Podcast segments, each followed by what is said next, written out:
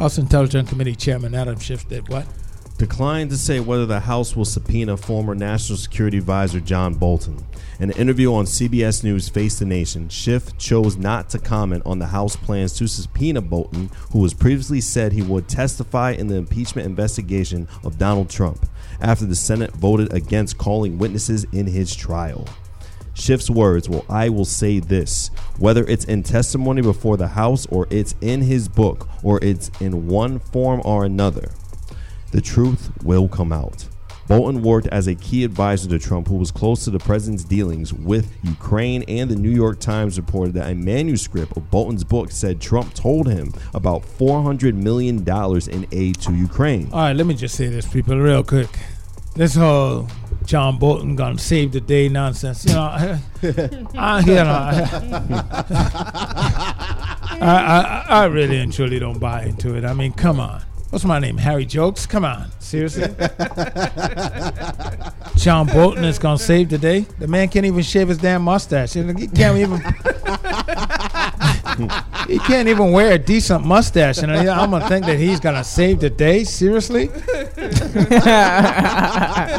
this guy looks in the mirror every day. I'm getting What close. a And sight. you know, with this albino tarantula, this albino caterpillar on his lip. He got a broom on his lip. You know exactly. A witch's broom is on his top lip, yeah, which is broom. and he think that looks good. And you pl- you put you betting on him to save the day. What is wrong with these people? He wakes up in the morning, looks in the mirror, he's combing the beard. He's like, I'm getting closer. Yeah,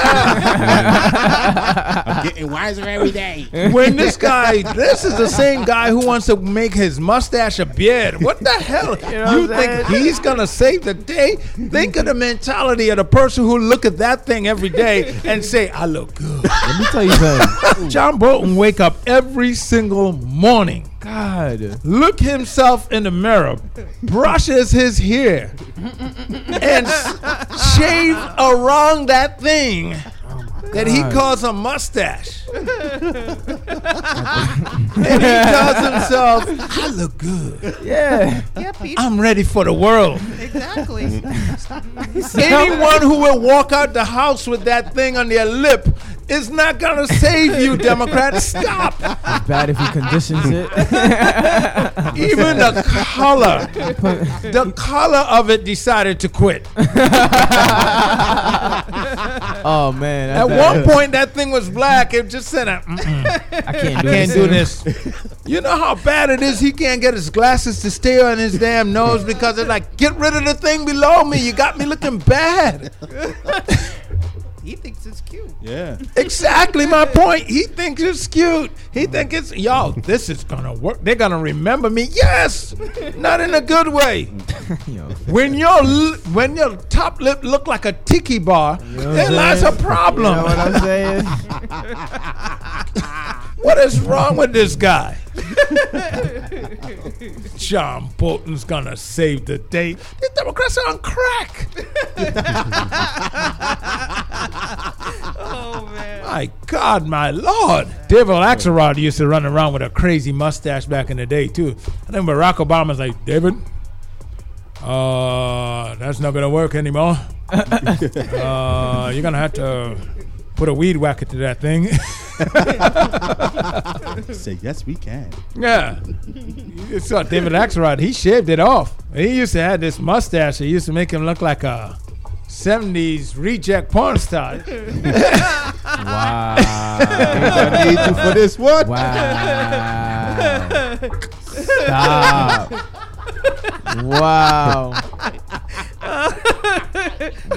Retired Shaved porn it stars in politics. Ain't that something, huh? And I'm gonna tell you right now, if your hair, if your beard is gray, stop with the damn shoe polish. I, I, enough, Yo, for real. enough, enough is enough. It's different, Joe. Oh, it's different, all right. You're wearing shoe polish on your chin. Knock it off. But it, it just doesn't stay on my skin, you know? Girls like it, you know? Like you know, you're laying up and your bed sheets are black and your pillows are black. You're waking up with scars on people's face. What the hell is wrong with you? It's a different product, Joe. It's not like that, man. you know? Terrible. You're walking around with shoe polish on your chin. What the hell is wrong with you guys? Is- Seriously? You don't want to face reality, dog. He said it hit different. And the other ones, oh my God. Uh, that's not even talk about the the fellas with the rake over. Oh my God. No, God, you had to go there. It's like you part your hair like half an inch above the your earlobe and just rake it over all the way to the other side. Who are you fooling? They said, don't slick it, lick it. Oh my God.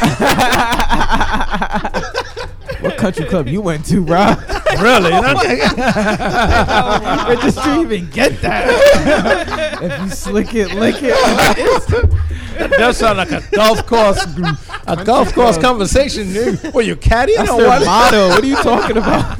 That's what they do. No, Daryl, you know what they say. If you slick it, lick it, man. It looks great. That's right, Johnny. Where's my mimosa? Now go ahead and call four when you swing that club.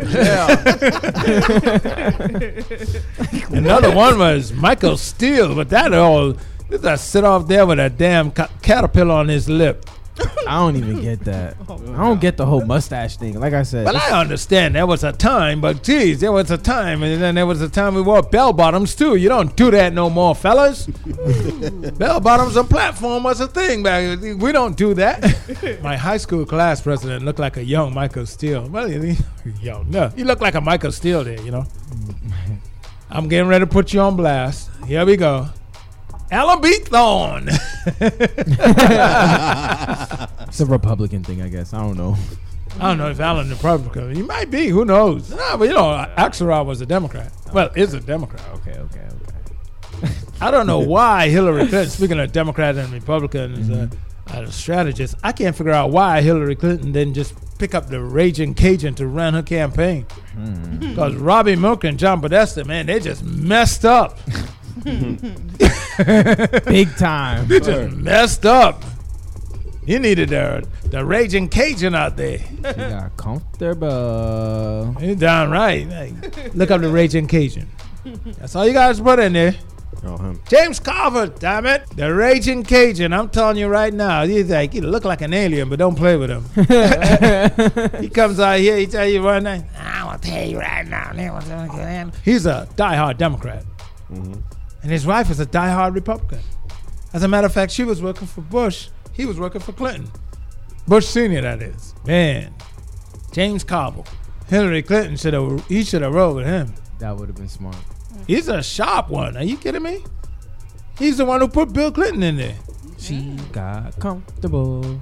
Keep in mind, Bill Clinton had a sexual scandal going on he's like, Hey, y'all don't know what the heck y'all talking about. This guy happened to be a good governor from the old state of Arkansas, and he gonna he gonna take care of the country. America don't care about all this stuff. America only care about how they gonna do their, their kitchen table issues. The kitchen table issues. like who the hell sitting around the kitchen table worrying anymore? You sit down now on the, on your internet worrying. James Carville, man, he had this. Yeah, look- He was doing a little rake over for a little while, and then I, I don't know what happened. One day he just woke up and said, "You know, I'm going bald. I, I'm just gonna have to do the old raise it to the head game." it was gone, and he never looked back. You know what remind me of him? Another Joe, Joe LaChance, Yeah. Yeah. That's it. Joe the weed guy. Yeah. I see it. You don't see it? I see it. Well, uh, you know it's a radio, right? People can't see you nodding your, your, your duck head over there. Welcome to the 21st century, for radio as we knew it is over. This ugliness continues. Moving forward. That's right. Yep. And of course, we have in the building uh, attorney Cynthia Jennings from the Hartford, Connecticut area. Uh, she is a civil rights and environmental attorney, which, um, in one angle, I could say uh, they go hand in hand because uh, when your civil rights is stepped on, Bird. you know, you, you end up in a bad environment.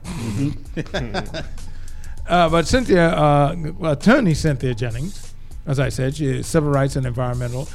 Explain that a little to me. Uh, what what made you connect those two?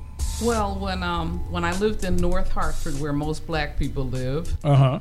um, I lived near a landfill, Oh, okay. and the landfill had strange odors coming out of it, but we never thought it was dangerous. The um the landfill operator decided they were going to expand the landfill. They were going to spend thirty four million dollars and expand it, but it smelled so bad that we were opposing it based on the odors alone.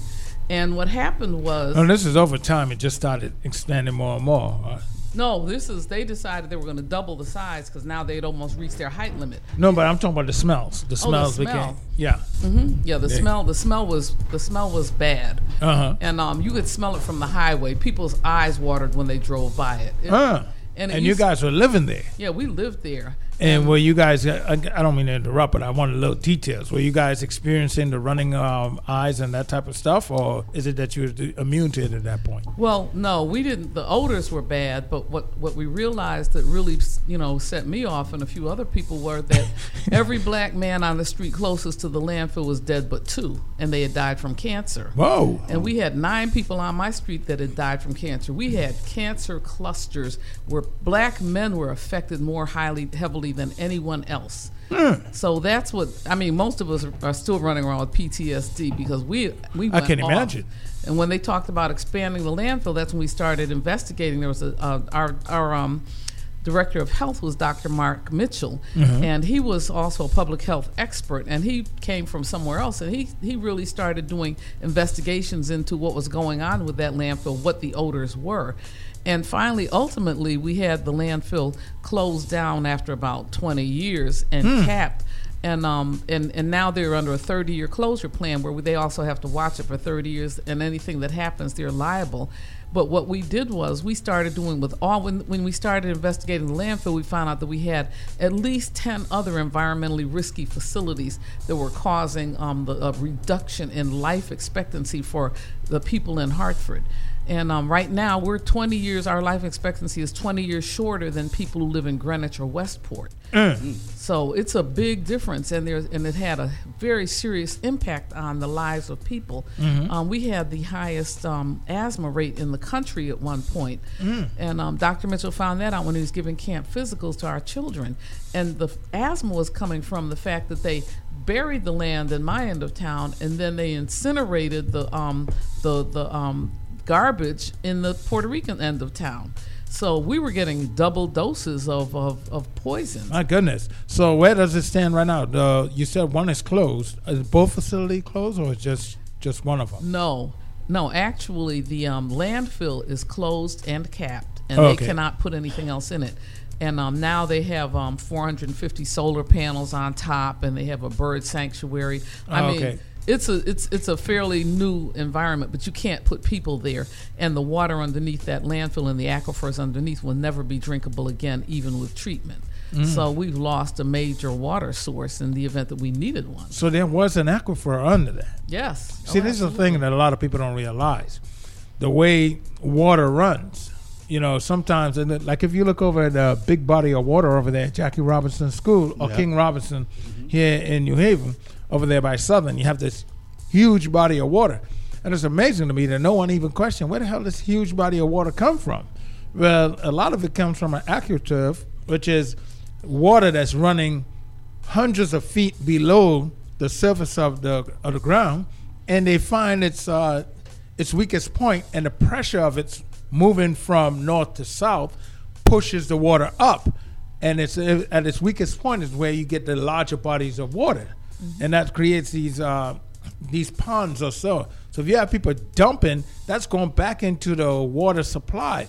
Now, aquifer, this is the problem that they have in California because we like our almonds so much. In order for almonds to, to grow, you need a lot of water.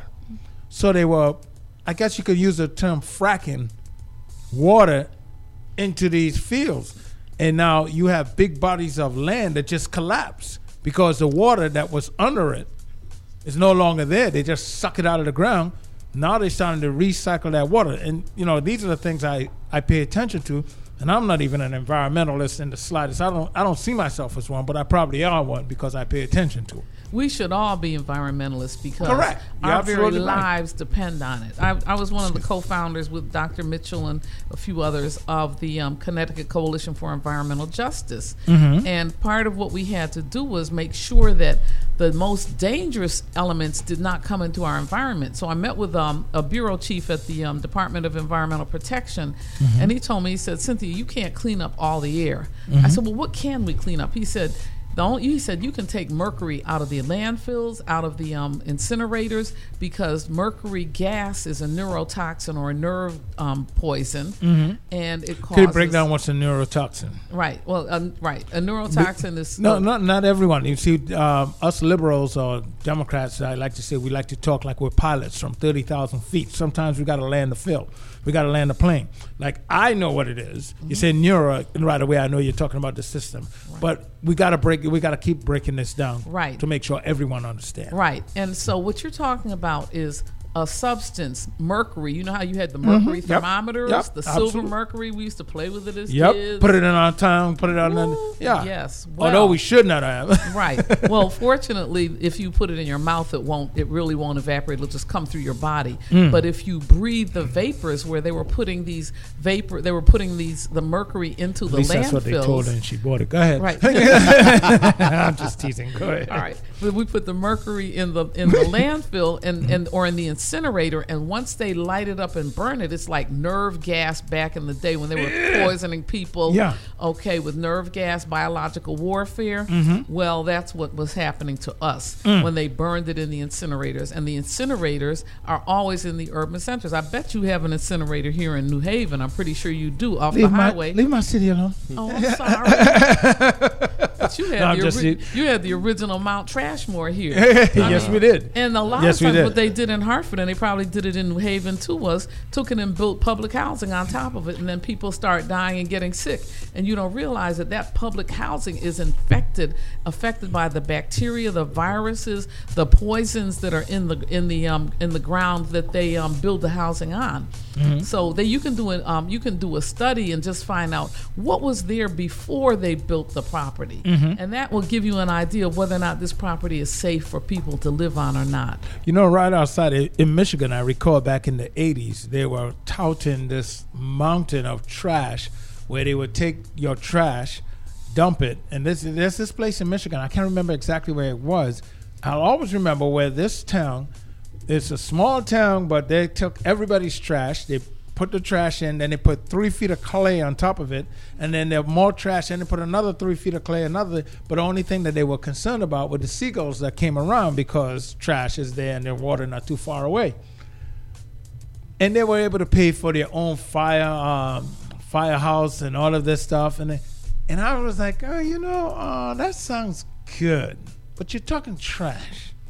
We're talking some non-biodegradable products that are actually there.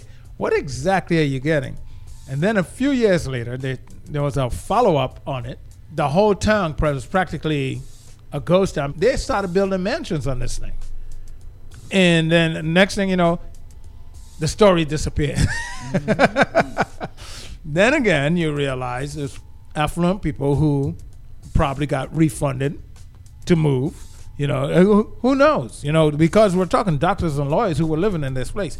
Who knows what the heck? And I've been I've been trying to find that story for the longest now, for good. And you know, every once in a while you find something and it's just so dear to you, and you, you and to me, I just want to know more about it. Well, in Hartford, I know um, there was a, a push by the legislature. When I started opposing, I mean literally opposing them building, um, keep continuing to uh, maintain that landfill. I didn't realize the bigger danger was the trash incinerator. Yep. Okay, but when I started opposing the landfill, the reason I was opposing it was because um, there was a there was someone in power who voted to have to uh, allow the um, the landfill operator to dump low level radioactive waste in our landfill without a permit from DEP for two years, and that's when I moved away from where I lived. I moved into that legislator's district, And I said, you know what? I can't live around my. I can't live in my house anymore. I lived there for 40 years. I can't live there anymore because now they're putting low-level radioactive waste in, and there's there, there, there, there there's no re- permit required. So I said, so I'm moving into your area, your neighborhood, and I'm running against you for your seat. Oh, and did you? Yeah, I did. I didn't Did- win. I lost by 118 votes. But at least you gave him a run to let him know that. He never ran again. He said he lost too much hair and too much weight running against me. but now his son is in his son is in power here though, and his son is is, is okay. Shout out to attorney Cynthia Jennings. She's with us. We have a space right here in the Hamden New Haven border. Uh, that uh, back in 1989, there was a, a tornado that came through. And it came through over there on uh, right in through the Newhallville area, uh, where the, the by Putnam Street there. Yeah. Category four tornado came through, tore up everything. Yeah. But it was not until I would say like four or five years ago that neighborhood truly recovered because one of the things that happened in the process was there was a landfill not too far from it. They didn't know, no, no one was paying attention to it. They actually had a school on the landfill. They actually had to shut down everything over there, do a lot of land cleanup. Uh, it, it was a total mess. Homes had to dig down something like three feet, take out the ground, and every. It was not until three or four years ago that they finally recovered from that tornado that came through in 84 in uh, 89 because the land over there and a lot of the properties were messed up because of that landfill. So these things have long-term effect is my point. 1989 to 20 uh, i would say 2015 2016 is was when it would finally finish off with the cleaning out of the land or so. Right, and landfills landfills remain active for 30 years. That's Mm-hmm. why when we closed the landfill down in Hartford, we had to have an agreement from the landfill operator that they would be financially liable for that landfill for 30 years until it was no longer active. And they have to maintain. now how um, do you know it's 30 years before it's non-active i'm just curious i Because you, you just mark it from the time that they stopped dumping garbage in. No, no, I'm saying, but how do you know that it, it takes 30 years for it not to be that? Because that, that is that, where's that study coming from? That's my point. That's a good point. But um, Because I think it's longer. That's just my opinion. Oh, it, it probably is longer. Um, but what happens is they have to monitor it, Mm-hmm. you know, in terms of the um, testing the air quality. Mm-hmm. They have to um, do re, um, methane gas uh, recovery systems. Mm-hmm. So they take the gas instead of they used to torch it and, and, and they just burn it off. Mm-hmm. But now they they recover it and they use it for gas to heat buildings, heat the um the public works yard and things Oh, okay. downtown. You see, I have this thing about always follow the money. Whenever you want to know, you know, you want to know the truth, ask why and follow the money. And when you say 30 years to me, that that sounds too close to the money. That's the average fixed mortgage. See, people don't, you know. Right, you're right. You're right. You Yeah. see, now, so where's the bank covering? I'm just saying. I'm just saying. So when you said 30 years, my ting ting ting ting, my mind just started. Oh, wait a minute. Why 30 years? Right. Why not 35? Why not 40? Who's covering whom? I don't know. Well, bottom line is that I got to the point where I mean they literally threatened my life because you, you're dealing with the dealing with trash money. industry, right? You're dealing with the trash industry. Yeah. You're dealing with money. Yeah. So I, I had someone who called me after I was opposing the landfill for so long, and I would, I mean, I, my people were out there. We were out there stopping traffic. we were out there demonstrating.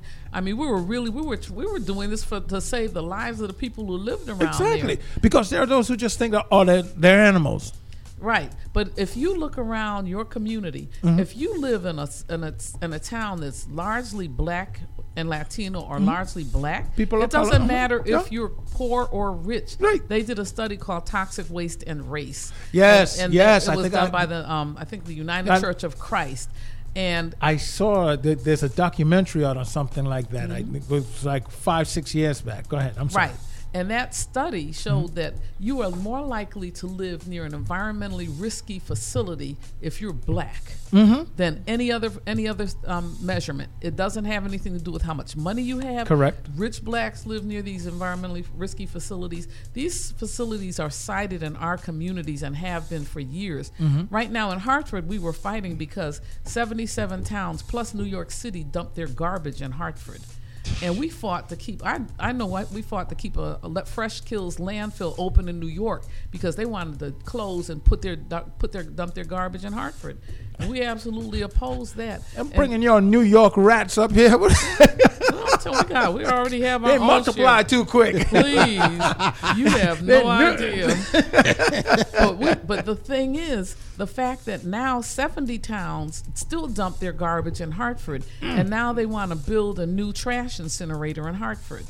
And um, close down the old one. The old one broke down um, last year for about nine months, and they had three, three um, feet, not three feet, three stories of garbage thrown all over. And when I went over there, um, rats had burrowed into the ground. Oh no, yeah. that- cold. when they And- find that, when they Right. find that trash, it's food, heat, Right, and anywhere near water, man, they, they forget about it, and they're not moving. They're multiplying. No, and well, they are moving because they moved into um, they moved into Wethersfield Avenue area. Oh. They moved into the the richer areas. They moved into downtown Hartford, and now you know our, our mayor says, well, we'll get another rodent control specialist. I said, no, you better get ten million dollars a year from that uh, incinerator operator and make them pay for the the damage that they've done to this city because they were making uh, like seven hundred million dollars a year, Uh. um, taking that garbage in and burning it in our city. And Then our come up with ten. that's right. That's right. Come up with come up with ten just to deal with the rats. It really, Right. And really, the other thing is don't build another one here. Mm-hmm. And so now we're at a point where they've already put the the um, RFP out,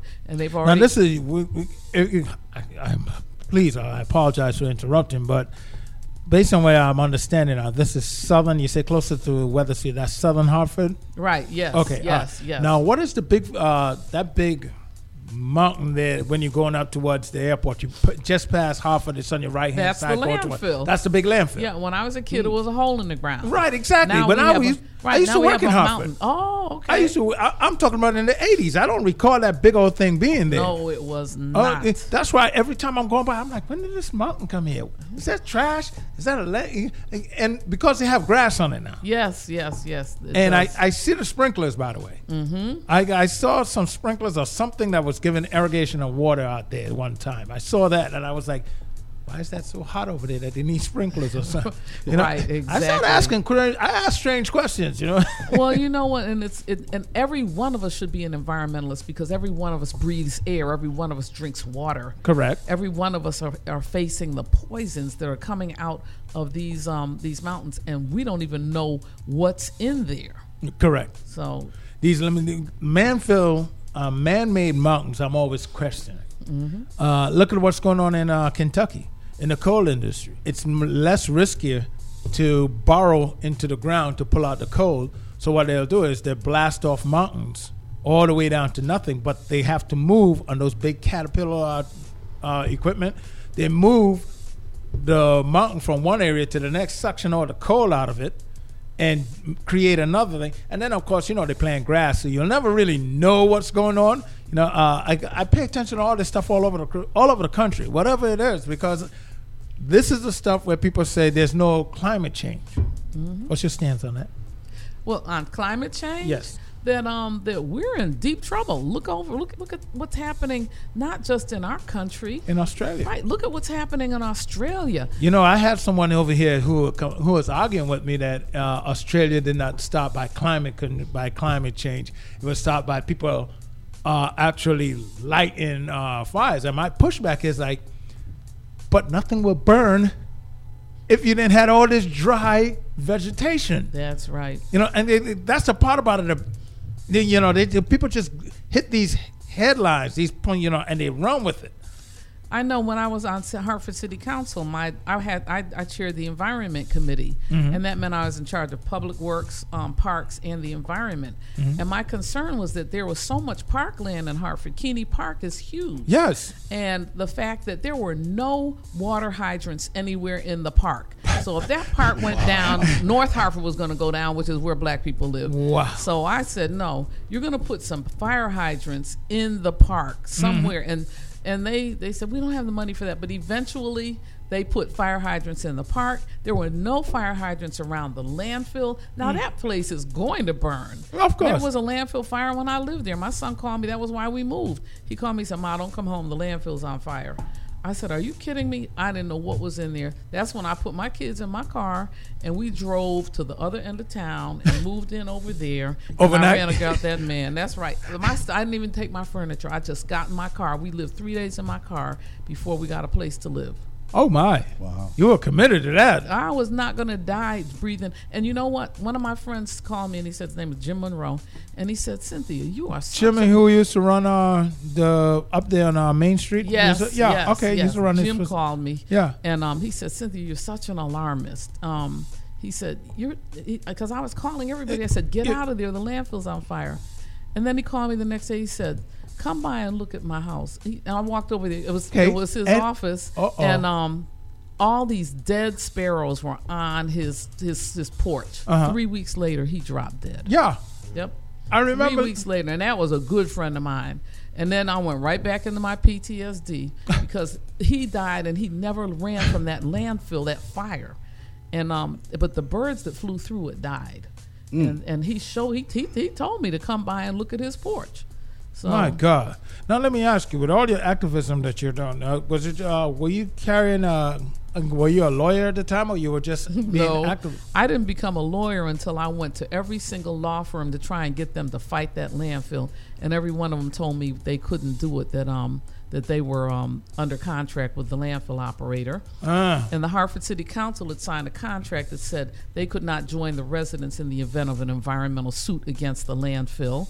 So, you know, we ended up bringing, well, the Justice Department came in because they literally thought there was going to be a war in Hartford, which there was if they didn't come in because we were turning off our, our cars, stopping traffic on the highway. said, let these people coming in here breathe this air and see what we suffer. And so, and we were, you know, a lot was going on, but we were really trying. And then we brought how in the- long ago was this? Bring that to Oh mind. God, this is about 25 years Yeah. ago.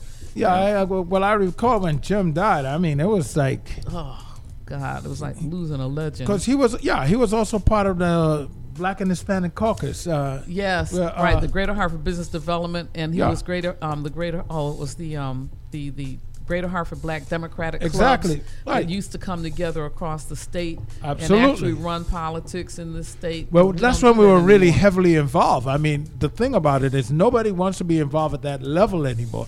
I was in my 20s. I was like 22, 23, heavily involved. I mean, I, I don't see why not, but but then again, you know, we found a reason. You know, we had a reason then. All my friends who- hung out with me on the streets, we were like, we still were involved in politics. We were still fully aware. That's right. And we sh- we need to actually pass that down to our children. Oh, yeah. To make sure that they get involved because if you don't get involved in the politics, they're going to sell land around you and let them use it for for purposes that can kill you and your family off. Mm. I mean, there was a family that was living next door to a um a, a this transformer Mm. and it would keep clicking off and you could hear it click off and then everybody in the house died from cancer. And then the next family came along, black family, bought the property, moved in, nice house. I went up to the door and I said, You know, everybody in this house died from cancer. Wow. I did. I told them. I Did said, they I'm move? not yeah, of course they moved. Oh, okay. They moved and but they moved, but, but not before. You know, one the woman that was in there had cancer already. And she's and they they had an investigation, and then you never heard that that that transformer go off anymore. They they fixed it, whatever it was that, that was putting out electromagnetic fields from that transformer. Hmm. They fixed that. You know, uh, just yesterday I was speaking with someone, you know, uh, and I looked this morning and I see see my guys here. They're doing well. I, I can sh- corporations the next level. They waited, and I'm not going to jump specifically on this company because a lot of companies are doing these earbuds, these wireless earbuds that I see these guys running around with. I'm not playing that game. I, I hate to be an alarmist, but I am Joe Wyoming. I'm not playing. This wireless stuff. It looks good. It feels good, but you're playing with your life. If you ask me, I don't know if you remember uh, Reginald Lewis the corporate of Patrice. Uh, well, he was the first black corporate raider of the '80s. He played the game on Wall Street like everybody else was were playing at the time. T. Boone Pickens, Carl Icahn, uh, Warren Buffett. All of these guys were doing the same thing that he was doing. Um, Frank Lorenzo. I could name the list of them all. Mike Milken, the Junk Bond King, the whole all, all of these guys. But he dropped dead. And one of the things they said was him and that cell phone constantly to his head. Now, I'm quite sure technology has advanced a lot since the 80s. But when you look back and you see Reginald Lewis, how he passed away, yeah, to me, you couldn't get a Bluetooth near me. I mean, I did it for a while, but then I said, like, what am I doing? I was done with it. Like, I go cycling and I see a lot of these guys, they, they pass me and they all wearing their you know, they got their wireless and they look at me because, you know, I got the cord hanging from me because I'm still using my head. Because, you know, you want to play music when you're riding, you know, so you got your music on. You don't want it too loud because you want to hear traffic as well. But, you know, you're listening to your music and people just, I don't know, people just get so comfortable. Yeah, and the thing is, even with the cell phones, Yeah. and and it's not a good idea to put them up to your head, your ears. My brother was a, um, a, a police um, sergeant in Bloomfield, Connecticut, and he ended up because he had the um, radar, The radar the detector. radar detector Yeah. on his shoulder. He ended up getting a big tumor in front of his ear. He had to have it removed. Well, look at part of his hearing. microwave. How was microwave uh, invented? Uh, well, wasn't that something about, if memory serves me right, I think a state police officer or something like that microwave a, a candy bar? Yeah, a radar detector. Right, Don't be playing around. right, and th- those things can fry your brains. I have a doctor. Not a um, radar detector, excuse me, but a speed radar. That's what I'm Right, talking right, right, right. Go The rate, right. And the thing is, I have a doctor who, um, Dr. Um, Yvette Witten, Mm-hmm. and she's in Madison. She's a black female doctor, and she's a naturopathic physician. She, she, her office is where you can't even get a cell phone calls. Okay, I start losing power. I said, "Wait a minute, why every time I go to your office, I can't get a cell I don't play that. right but um and she doesn't she sleeps on something some special kind of um mat that she says that that takes away the electromagnetic um, waves Mm-hmm. she's very careful about that and she's very she said she told me she said do not charge your cell phone in the same room you sleep in yeah, I, I hear that a lot. And, you know, Mm-hmm. people, we sleep right next to it. You know, we sleep right next to our cell phones. Yeah, you know, um, some things I got to say, what don't kill, don't fatten. I, I can't stay that far from a cell phone now. You're making me a little nervous now. but, but charge it in another room Yeah, I can charge it in another room Yeah, I don't trust the charging in another room. I might have to jump up in the middle of the night and make a call. You never know. well yeah it could be more dangerous you can break your neck trying to get to the cell phone. Exactly. It start ringing, you start running off. I'm talking with attorney Cynthia Jennings. I always wish if I have more time with you because every time we converse, uh, it's always something that you just hit that just takes it to the next level. Like I, last time we spoke, I didn't even know you were an environmentalist attorney as well. Let them know where they can get in contact with you. Okay, I'm in um, Windsor, Connecticut, but I practice all over the state. My practice is almost totally limited to in, environmental, I'm not environmental, to, to um, civil rights violations, employment civil rights violations. If you're on the job, people are discriminating against you based on your, your your national origin, your race, your color, your um, your gender, whatever, Sexual right, orientation, what- whatever it any is. Yep. protected class. You think you're being discriminated against? That's when you call me, and that's when I go to work. And we can have a consultation, so you don't you don't have to go in and just pay for something you don't need. Mm-hmm. We can talk about what your case is like, and then we can decide whether or not you need representation. Mm. Okay, and um, a lot of people are losing their jobs. They have the um, old girls network now, Yeah. replacing the old boys network. Yes, correct. And um, these this old girls network is taking out black women, right and left, and black men too. They, they're not playing. okay, if the they're black not playing. men don't Trust. join them, then they're Yep. out too. They're- they're not playing. Right. We Yep. have to recognize that we must be in charge of our own organizations. We must be in positions of power, and we must use that power that we have. If we're a commissioner and we're and our, our agency has a history of discriminating against blacks, you need to step up and, and deal with that. You Well, look, I know there. someone who claimed that they were Latino because they had uh, Latino descent in them, and they became a powerhouse. Uh, and as soon as they got in the position, uh, they leaned more to the white uh, recognition. As soon as they came and got into power, they moved their company headquarters where Latinos can't even get close to to even get employed. I, I know that for a fact. Trust me. Pack it up. Move the company headquarters away from.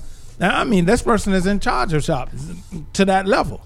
It's always great talking with you, Attorney Cynthia Jennings. Thank you. Having you down here is just great.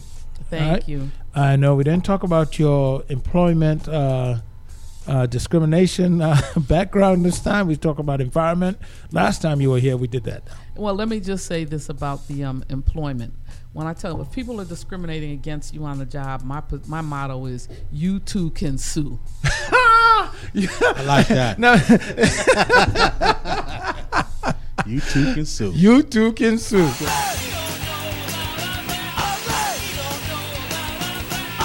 Tell me, what is your name?